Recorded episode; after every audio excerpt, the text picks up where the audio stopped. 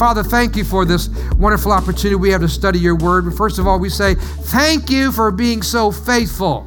Faithful, faithful, faithful. Thank you for honoring the dream and honoring the words that came out of our heart that you put on the inside of us. Thank you, Father, that we've learned so many lessons. We've been so many through ups and downs and battles and victories. And, and here we are still standing, giving honor and glory to God, still in love with Jesus, still in love with my wife, still in love with God's people, still working strong on the inside of us. And we say, thank you, thank you, thank you. Look what the Lord has done. We'll be so careful to give you all the honor, all the glory and praise, because you're the only one that's worthy of it all.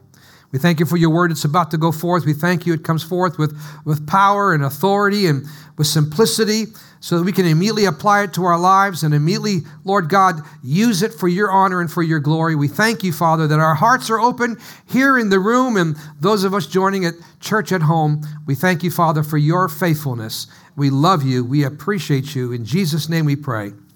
Amen. Amen. Welcome to part number eight, our final part in our series, Love Thy Neighbor. Um, I want to thank all of you for, and so many of you, for your comments, your text messages, your emails, um, what you've said. It's really been one of those series in due season, hasn't it? It's been really good for us. It's been a good reminder for us as a church, a good reminder for us to understand. Last week, we talked about unity.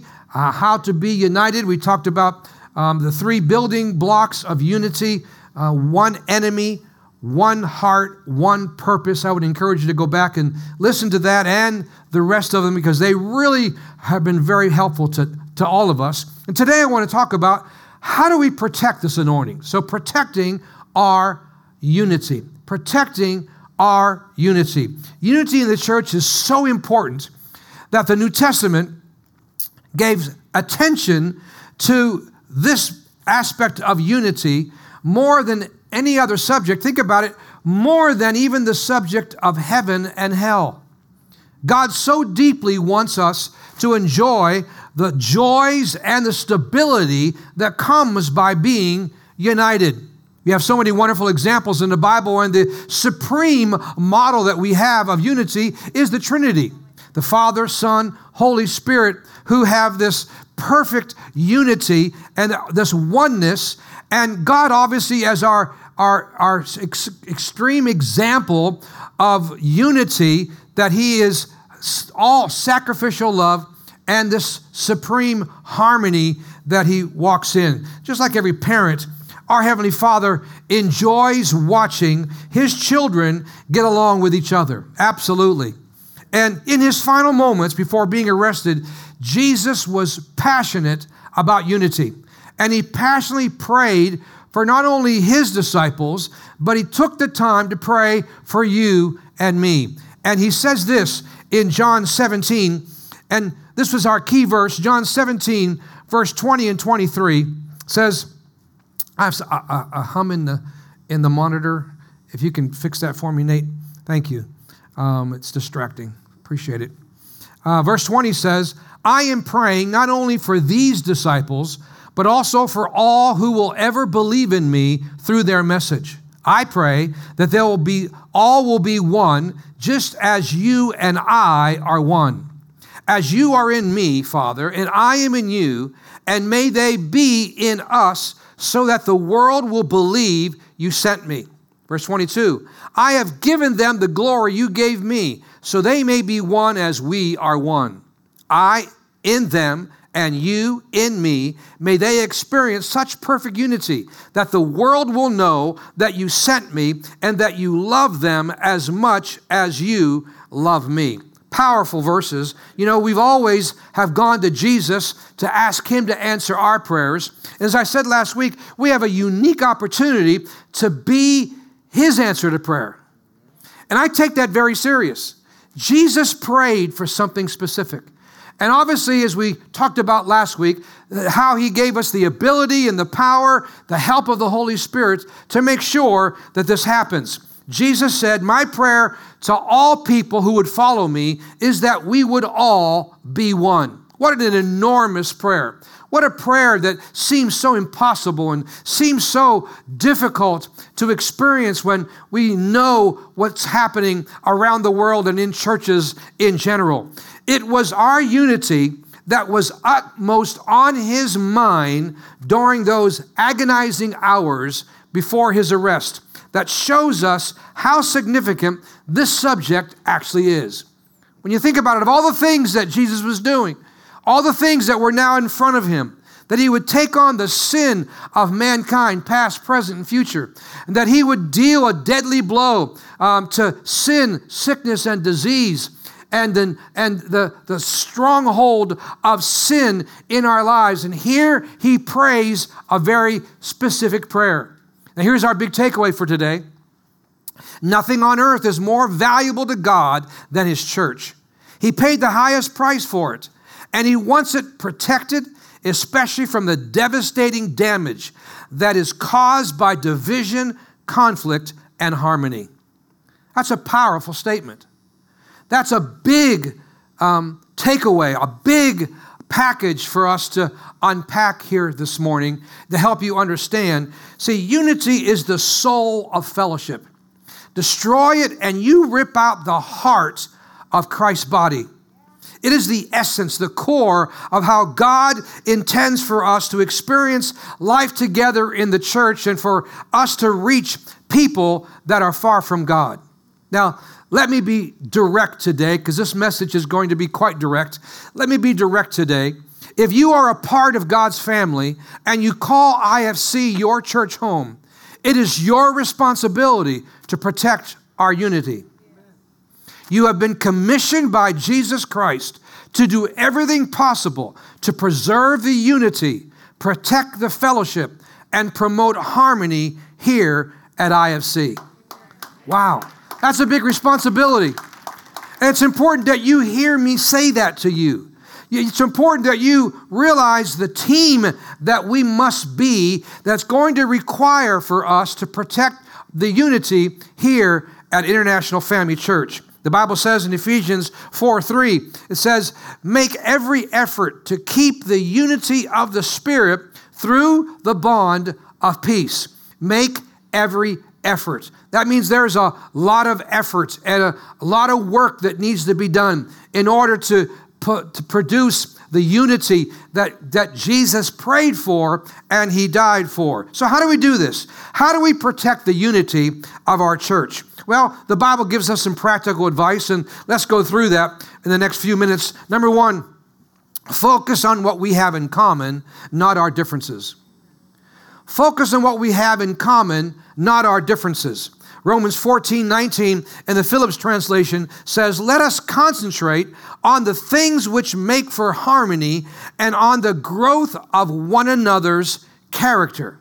Amen. See, as believers, we share one Lord, one body, um, one purpose, one Father, one Spirit, one hope, one faith, one baptism, one love. Absolutely, we share the same salvation, the same life.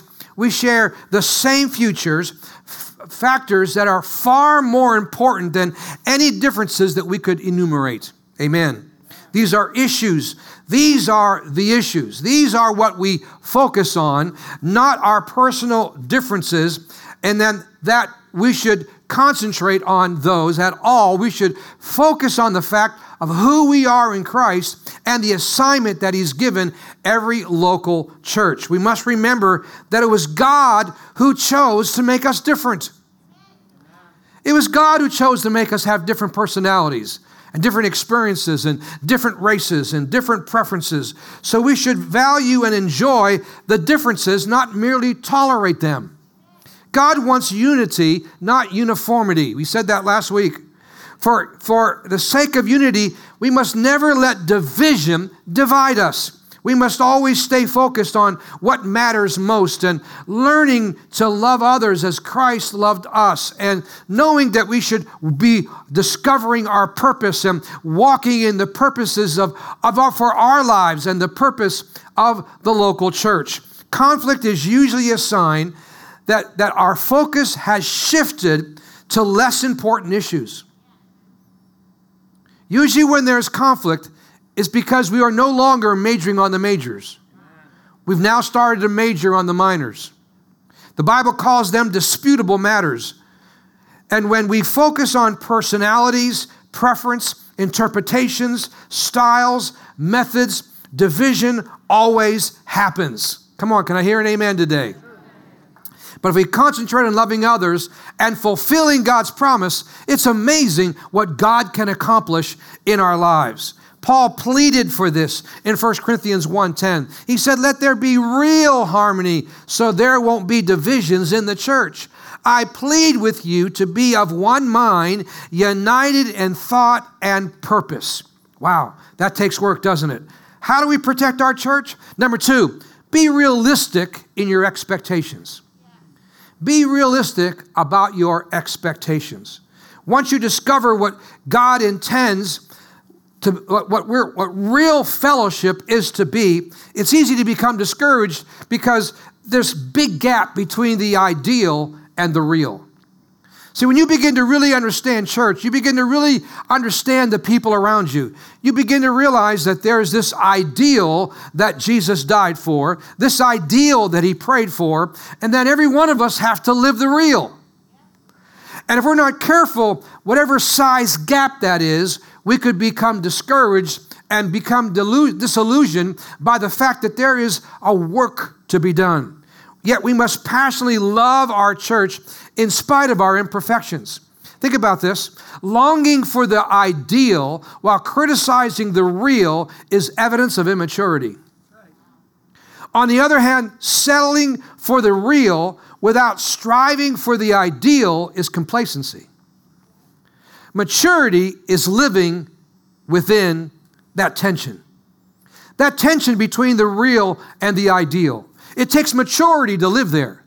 It takes maturity to understand there's imperfections. It takes maturity to realize that not everybody is going to act the same way and have the same desires and have the same focus and be in that place. And, and neither do we want immaturity or complacency. We want to have enough ability to say, there's a tension here in the middle, and I'm willing to do it and be a part of it for the sake of answering the prayer of Jesus. How many are with me today? People many times are chased away by that tension. They're chased away by the, the difference. They don't get it. They're looking for perfection, or they're looking for something that does not exist. And other believers will disappoint you and let you down, and it could be an excuse for you to no longer want a fellowship with them. You are family, and even when we don't like it, that's not the time to walk out on family. Family does not walk out on family. And the only reason why people would walk out is because they don't get family. Their own family walked out on them. And when you understand family, even though there's differences, man, when, when you're really family, you might not always uh, appreciate, you might not always value some of the differences, but we're family, right? We're family. God tells us in Ephesians four two, he says to us, be patient with each other, making allowances for each other's faults because of your love.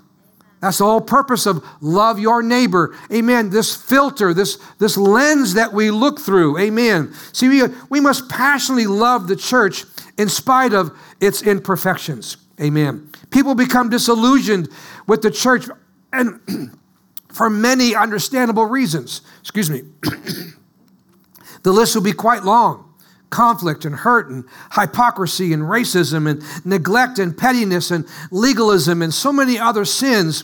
And rather than being shocked and surprised, we must remember that we are made up of real people who are in the process of working out their salvation. Instead of being shocked by all that, we should allow love to really bridge the gaps that we find so that we can walk together in God's purpose. Dietrich Bonhoeffer, a German pastor um, who was martyred for resisting the Nazis, wrote this amazing book called Life Together. And in it, he writes this: disillusionment with our local church is a good thing because it destroys our false expectations of perfection. The sooner we give up the illusion that a church must be perfect in order to love it, The sooner we quit pretending and start admitting we're all imperfect and need grace. This is the beginning of real community. Wow. That's a powerful statement. Amen. Go ahead. Yeah, give praise for it because it's true. It's a powerful statement. The quicker we give up that delusion, the quicker we give up this perfect picture. You know, so many people, that's why they're online. They, they have this perfect picture of their family, and they only post the, the most perfect illustrations of what's going on and the perfect meal and the perfect date and the perfect opportunity. And so we bring this delusionment, this bring this into the church, this I- ideal of perfection. And as soon as we take the shine off that, then we can get busy. We can get busy working together. We can get busy realizing that, that my brother and sister, as much as I am one with them, man, we are so, so different. So we must understand that we have to watch our level of expectation. How do we protect the unity of our church? Number three, choose to encourage rather than criticize. Choose to encourage rather than criticize. It's easy to stand on the sidelines and take shots and be the Monday morning quarterback when you weren't in the game. It's a lot harder to throw shots at people when you're right there in the midst of us. It's harder. It's, man, it's when we're together in this, working side by side, man, we realize there are issues. We realize there are, are problems. We realize there might be limitations. And when we're working together, man, it's not so easy to shoot at each other, amen, and compare and judge and criticize. Because when we criticize one another, uh, for someone who's in faith and has a strong conviction, we are interfering with God's business. Romans fourteen four says, "What right do you have to criticize someone else's servant? Only their Lord can decide if they are doing right." Wow. So we got to watch the judgment. Watch the whole aspect of accusing each other and being in that place. Remember, your family, they're not the enemy. I'm not your enemy. You're not my enemy, right? We have one enemy. We talked about that last week, right? The devil who tries to steal, kill, and destroy. Let's move on. How do we protect the unity of our church? Number four, refuse to listen to gossip. Refuse to listen to gossip. Gossip is passing on information when you are neither part of the problem nor are you part of the solution. You know spreading gossip is wrong, and, and you know that you shouldn't even listen to it. If you want to protect our church, we've got to recognize that there is a, a limit that we have to draw the line, because listening to gossip is like accepting stolen property, and it makes you just as guilty of the crime. When somebody begins to gossip, you need to have the courage to say, you know what, please stop. I don't want to hear this. You need to go directly to the person that that involves, right? Because you know when somebody really doesn't want an answer, they don't go to the people who have the answers. They go to somebody else who doesn't have the answers, because they're obviously not looking for answers. They're looking to stir up all kinds of things, right? See, it's amazing how sad it is when God's flock, uh, that the, the greatest casualties that happen are not from wolves, they're from sheep. Paul warned about cannibal Christians. They devour one another and they destroy fellowship.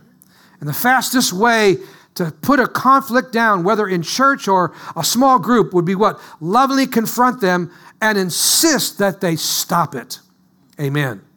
Proverbs twenty-six twenty says, "Fire goes out for lack of fuel, and tensions disappear when gossip starts." Wow. Now this next point is going to sound a little self-serving, and you know my heart, and my heart is not for it to be, but when it comes to protecting our unity, it needs to be said. So how do we protect the unity of our church? Number five, support your pastors and leaders. I thought I'd get a better amen than that. Um, s- support Support your pastors and leaders. Amen. See, there are no perfect leaders, and but God lead, God gives leaders the responsibility and the authority to maintain the unity in the church. It's always an unpleasant responsibility when staff, pastors, and, and leaders have to confront issues of interpersonal relationships. It's never an easy task, but we are highly motivated to do our best, to do it with love and compassion. Why? Because the Bible is clear that one day we as leaders will stand before God and give an account for how well we watched over your souls. Wow. It guides me all, all the time, my goodness, because Hebrews thirteen seventeen, this one portion says, they keep watch over you as men and women who must give an account. So there's an accounting day coming of how I treat you and how our pastoral team and how our leaders treat you. But the Bible is also crystal clear that this accountability is a two-way street. Every person that calls I F C their home is also accountable as well. You will also give an account to God on how well you followed your leaders. Thank you for your enthusiasm. You were quick to clap. You were quick, quick to clap when I was accountable. Yeah, that's right, Pastor, you're accountable. Well, let me do this to you. Yeah, that's right, you're accountable too. Amen. It's a two-way street. Amen. Hebrews thirteen seventeen says this in the Message Bible. Be responsive to your pastoral leaders. Listen to their counsel. They are alert to the condition of your lives and work under the strict supervision of God. Contribute to the joy of their leadership, not to its drudgery. Why would you want to make things harder for them? And to that I say a big amen. Amen. How do we protect the unity of our church? Last but not least, be quick to repent, quick to forgive, and quick to believe. That's so important. Well, let me explain. What does this mean? To be quick to repent means when I sin and miss a mark, I need to go to God and thank God that I can ask for forgiveness and repent for my sin. Be quick to forgive when others sin against me. I need to be quick to forgive them. For if I don't forgive them, then I'm not going to be forgiven for my sin, the Bible says. Be quick to believe when I refuse to allow my heart to become hard and cynical. Wow. See, I want to believe the best of, of, of people. I want to believe the word of God when it comes forth. I want to believe God's voice when I hear it. We need to be quick to believe. People who are not quick to believe can develop a cynical heart. I want to I want to have the simplicity of a child to believe that when God tells me something, I believe it. Amen. When we work together and God gives an assignment, I want to be quick to believe that because I don't want a hard heart. And I work hard. My wife and I and our team, we work hard not to have hard, cynical hearts. Ephesians four thirty-two says, be kind and helpful to one another, tender-hearted, compassionate, understanding, forgiving one another, ready and freely, just as God in Christ also forgave you. I want to challenge you to accept the responsibility of protecting the unity of International Family Church. Put your full effort into it. Amen. And God will be well pleased. Amen. It won't be easy. And sometimes we have to think what's best for the body of Christ, what's best for I F C, and recognize that God puts us in a family to learn unselfishness. In community, we learn to say we instead of I. We learn to say our instead of mine. Amen. And thank God for that. What are you doing personally to make I F C more loving and warm? People are looking for a family. They're looking for love. They're looking to belong. And we have a part to play in making sure that we, we work hard, those of us that this is our home, that we are warm and loving. Because I tell you what, when you have a warm, loving church, you're going to have to lock the church doors for people to want to come in, right? Or COVID, one or the other. Um, but, but the point remains is we have a job to do. We have a responsibility. And I want to ask you to take on this responsibility more than ever. We're about to go into some probably the darkest days our nation has ever experienced. I'm sure the church, I'm sure individuals, I'm sure uh, the, the, the challenge that lies before us, we will be stretched like never before. I believe why this series, Love Thy Neighbor, has been so important and so real to focus us as a church here in the room and those watching at home. We must recognize that there is work to be done. There's a plan to be accomplished, and we must recognize that because our takeaway said, nothing on earth is more valuable to God than His church. He paid the highest price for it. He wants to protect it, especially from the devastating damage that is caused by division, conflict, and disharmony.